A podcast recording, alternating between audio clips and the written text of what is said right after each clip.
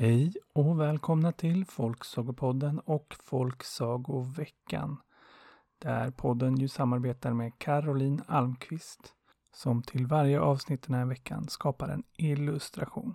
Och det här gör vi under Folktale Week som är en vecka där varje dag har ett tema och där man kan bidra med att rita eller måla sagoinspirerade bilder på det temat. Och mer bilder från veckan och mer bilder från Caroline, det kan man se om man klickar på länkarna som finns i avsnittsbeskrivningen. Och dagens ord, det är kostym, alltså utklädnad. Och dagens saga, den heter Gråkappan och kommer här.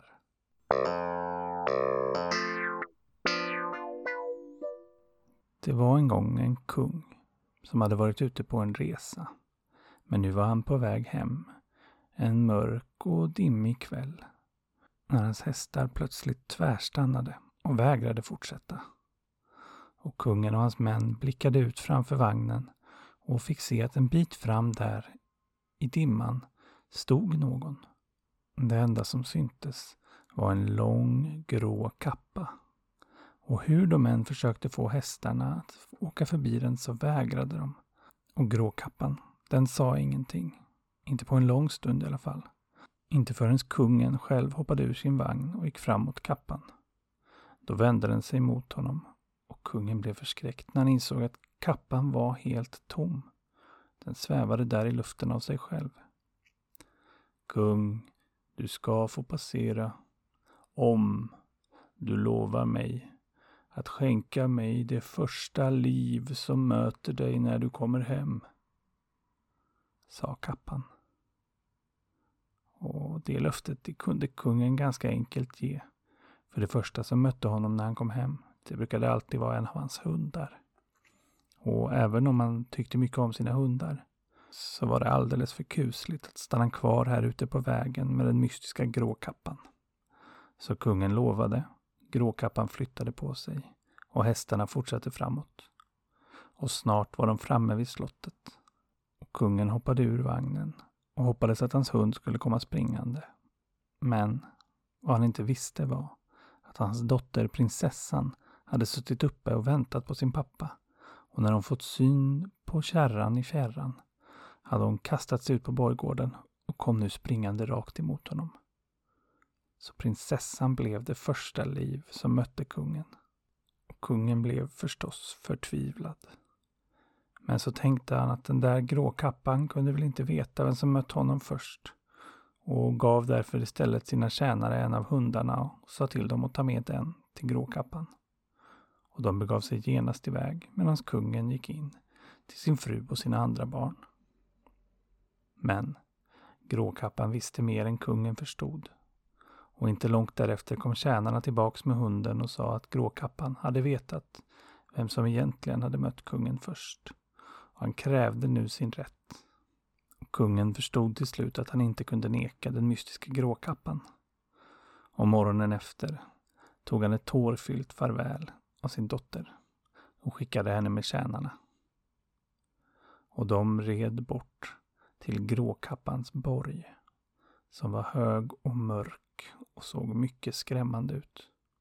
Och där blev den stackars prinsessan lämnad med den mystiska, skrämmande grå kappan som verkade sväva i luften av sig själv. Välkommen, prinsessa, sa gråkappan och öppnade dörren. Och där inne i borgen var det faktiskt riktigt trevligt. Ja, det var ganska likt hennes egen borg där hon bodde med kungen. Och det var ljust och varmt och fanns massor av god mat och allt hon kunde tänkas behöva inklusive massvis utav tjänare.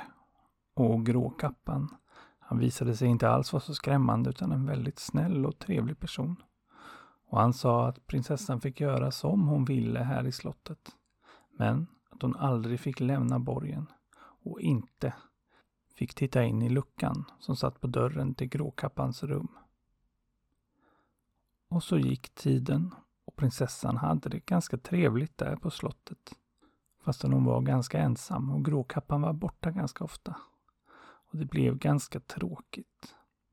Och en dag, när en tid hade gått och hon tyckte hon hade upplevt det mesta som slottet hade att erbjuda, så fick hon syn på den där luckan som hon inte fick öppna. Hon blev mer och mer nyfiken på den och till slut kunde hon inte längre hålla sig. Så hon öppnade luckan och tittade in. Och där inne fick hon se Gråkappan. Han bara stod där rakt upp och ner. Fast hon visste att han inte var på slottet. Hon hade själv sett honom ge sig iväg i morse. Prinsessan blev förstås väldigt skrämd av det här, stängde luckan och ångrade att hon hade öppnat den. Och den kvällen när Gråkappan kom hem tittade han på henne och sa Du har öppnat luckan. Berätta för mig vad du såg. Men prinsessan hon nekade och sa att hon inte öppnat den, och att hon inte hade sett någonting. Och då gick Gråkappan bara ifrån henne. Och efter det pratade han inte med henne alls. Men hon märkte snart att hon väntade barn.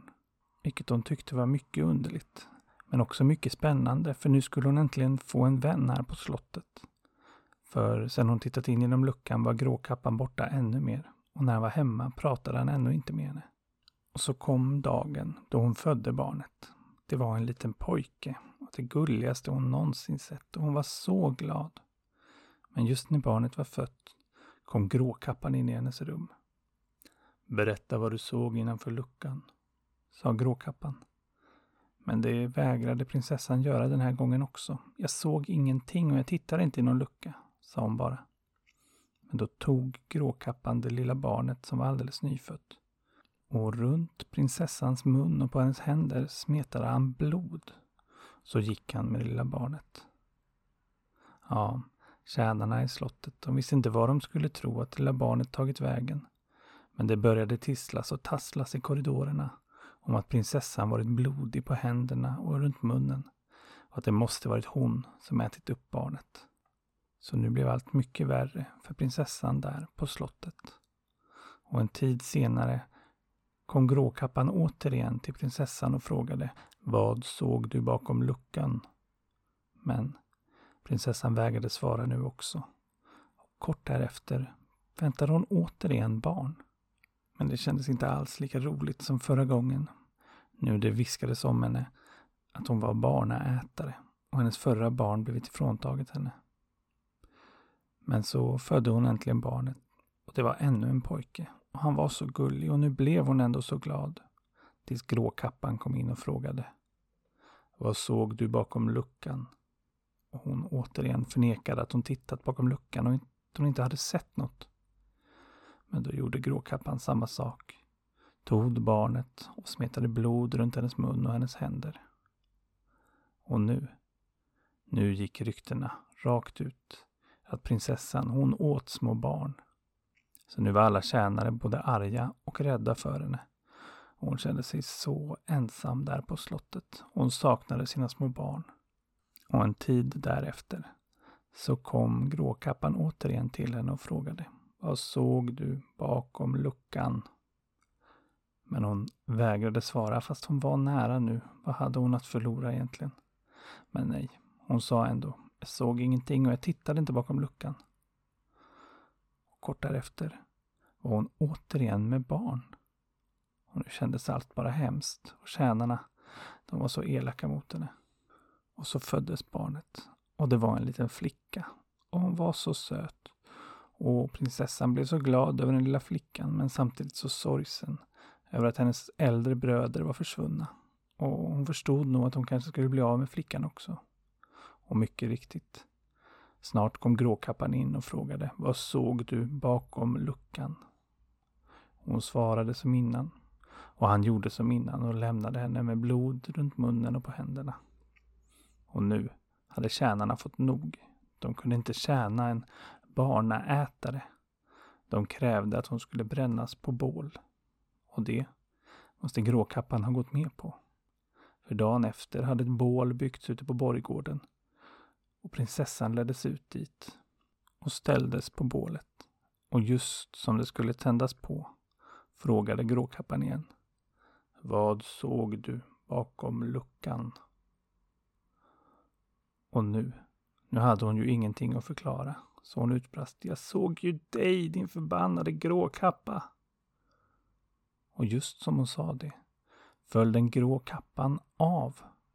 och under stod en underbart vacker prins. Och han skrattade glatt och sa förtrollningen är bruten, äntligen! Och han berättade att han var en prins som hade bott här i slottet men blivit förtrollad av en ond häxa. Och enda sättet som förtrollningen kunde brytas var genom att någon såg den grå kappan som hon förtrollat honom till och förbannade honom öppet. Och nu hade det äntligen skett. Genast skickade Gråkappan efter någon och hämtade de tre barnen som Gråkappan hade tagit hand om med stor omsorg. Och ni kan tänka er så glad prinsessan var när hon fick åter sina tre barn och äntligen fick lämna slottet och kunde bege sig tillbaka till sin pappa som förstås sörjt henne i alla år. Och han var så lycklig när han också fått tre barnbarn och prinsen som blivit förtrollad till en grå kappa och som nu var tillbaks till sig själv. Ja, han fick leva kvar ensam där i sin mörka borg. För bara för att man har blivit förtrollad så betyder inte det att man får kidnappa någon och utsätta den för sådär hemsk tortyr.